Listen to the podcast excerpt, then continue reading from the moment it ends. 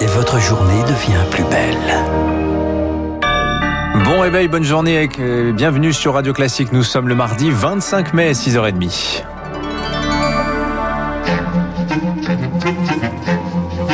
6h30, 9h, la matinale de Radio Classique avec Dimitri Pavlenko. À la une ce matin, l'Europe qui choisit de fermer son espace aérien en, avec la Biélorussie, Marc Bourreau. Un nouveau train de sanctions des 27 après le déroutage d'un vol Ryanair vers Minsk. Les compagnies européennes sont aussi priées de contourner le pays après cet acte qualifié de piraterie. Bruxelles réclame dans le même temps la libération immédiate du dissident interpellé dans l'avion dimanche dernier. Bonjour Augustin Lefebvre. Bonjour Marc, bonjour à tous. Roman Protasevich, journaliste d'opposition de 26 ans, a donné euh, signe de vie hier soir dans une vidéo, mais ses propos laissent planer le doute. Oui, une vidéo dans laquelle le jeune homme assis à une table reconnaît les faits qui lui sont reprochés. Le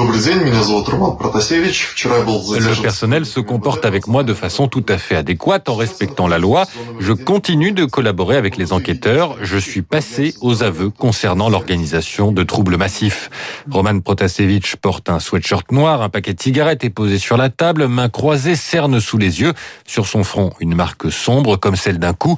Impossible de dire où il se trouve, impossible de dire si ses propos sont sincères alors que le régime biélorusse a déjà diffusé des vidéos d'aveux forcés. Aucune nouvelle, en revanche, de la compagne de l'opposant. Elle a été arrêtée avec lui, a annoncé hier l'université dans laquelle elle étudiait. Cette nuit, c'est au tour du président américain de demander leur libération. Joe Biden parle d'un événement scandaleux. Merci Augustin Lefebvre et les ambassadeurs de l'OTAN se réunissent sur la question aujourd'hui. Autre coup de force à la une ce matin, celui des militaires au Mali. Ils annoncent avoir enlevé le président et le Premier ministre. Peu après l'annonce d'un nouveau gouvernement, ils auraient été emmenés euh, dans le camp de Kati. L'armée promet de les rendre aux civils sous les 18 mois qui viennent. L'ONU appelle à leur libération inconditionnelle. On y revient dans le journal de 7 heures. Il est 6h32 à la une également ce matin. En France, à présent, Bordeaux lance la bataille contre un nouveau variant du coronavirus. Vaccination à tour de bras dès aujourd'hui dans le quartier de Bacalan après la découverte d'un foyer de contamination. Au moins 50 personnes testées positives à une souche dite préoccupante. Un centre de vaccination éphémère sera même érigé dès demain. 19 000 doses Moderna envoyées en urgence. Une course contre la montre inédite en France, selon l'infectiologue Denis Malvy.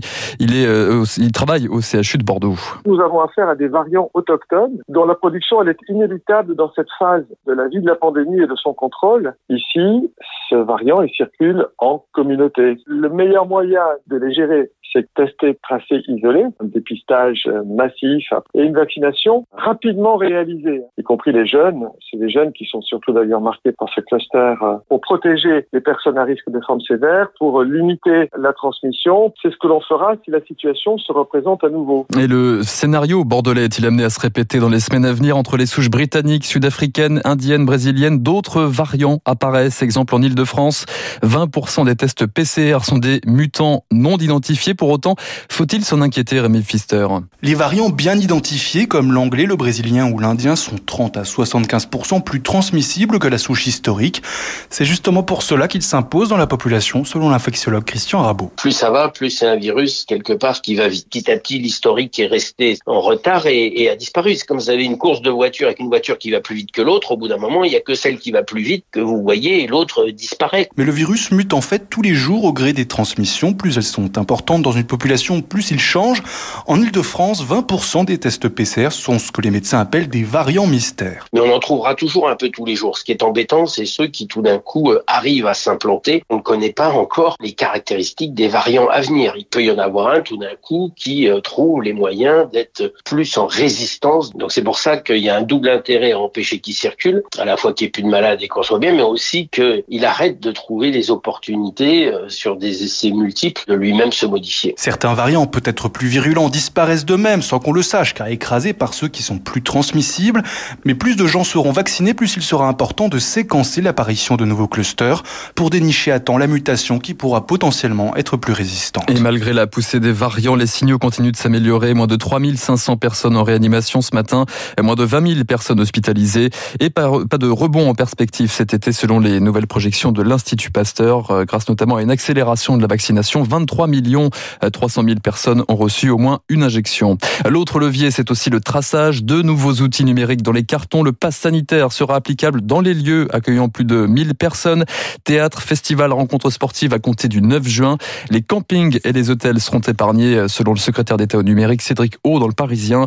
Un cahier de rappel numérique sera mis en place pour euh, sécuriser les bars, les restaurants, les salles de sport via l'application Tous Anti-Covid. Le gouvernement renforce par ailleurs sa politique anti-drogue. Interdiction de s'asseoir dans les halls d'immeubles et haros sur les guetteurs qui alertent les trafiquants de l'arrivée de la police. Gérald Darmanin annonce l'instauration d'une amende forfaitaire de 135 euros dès le mois d'octobre.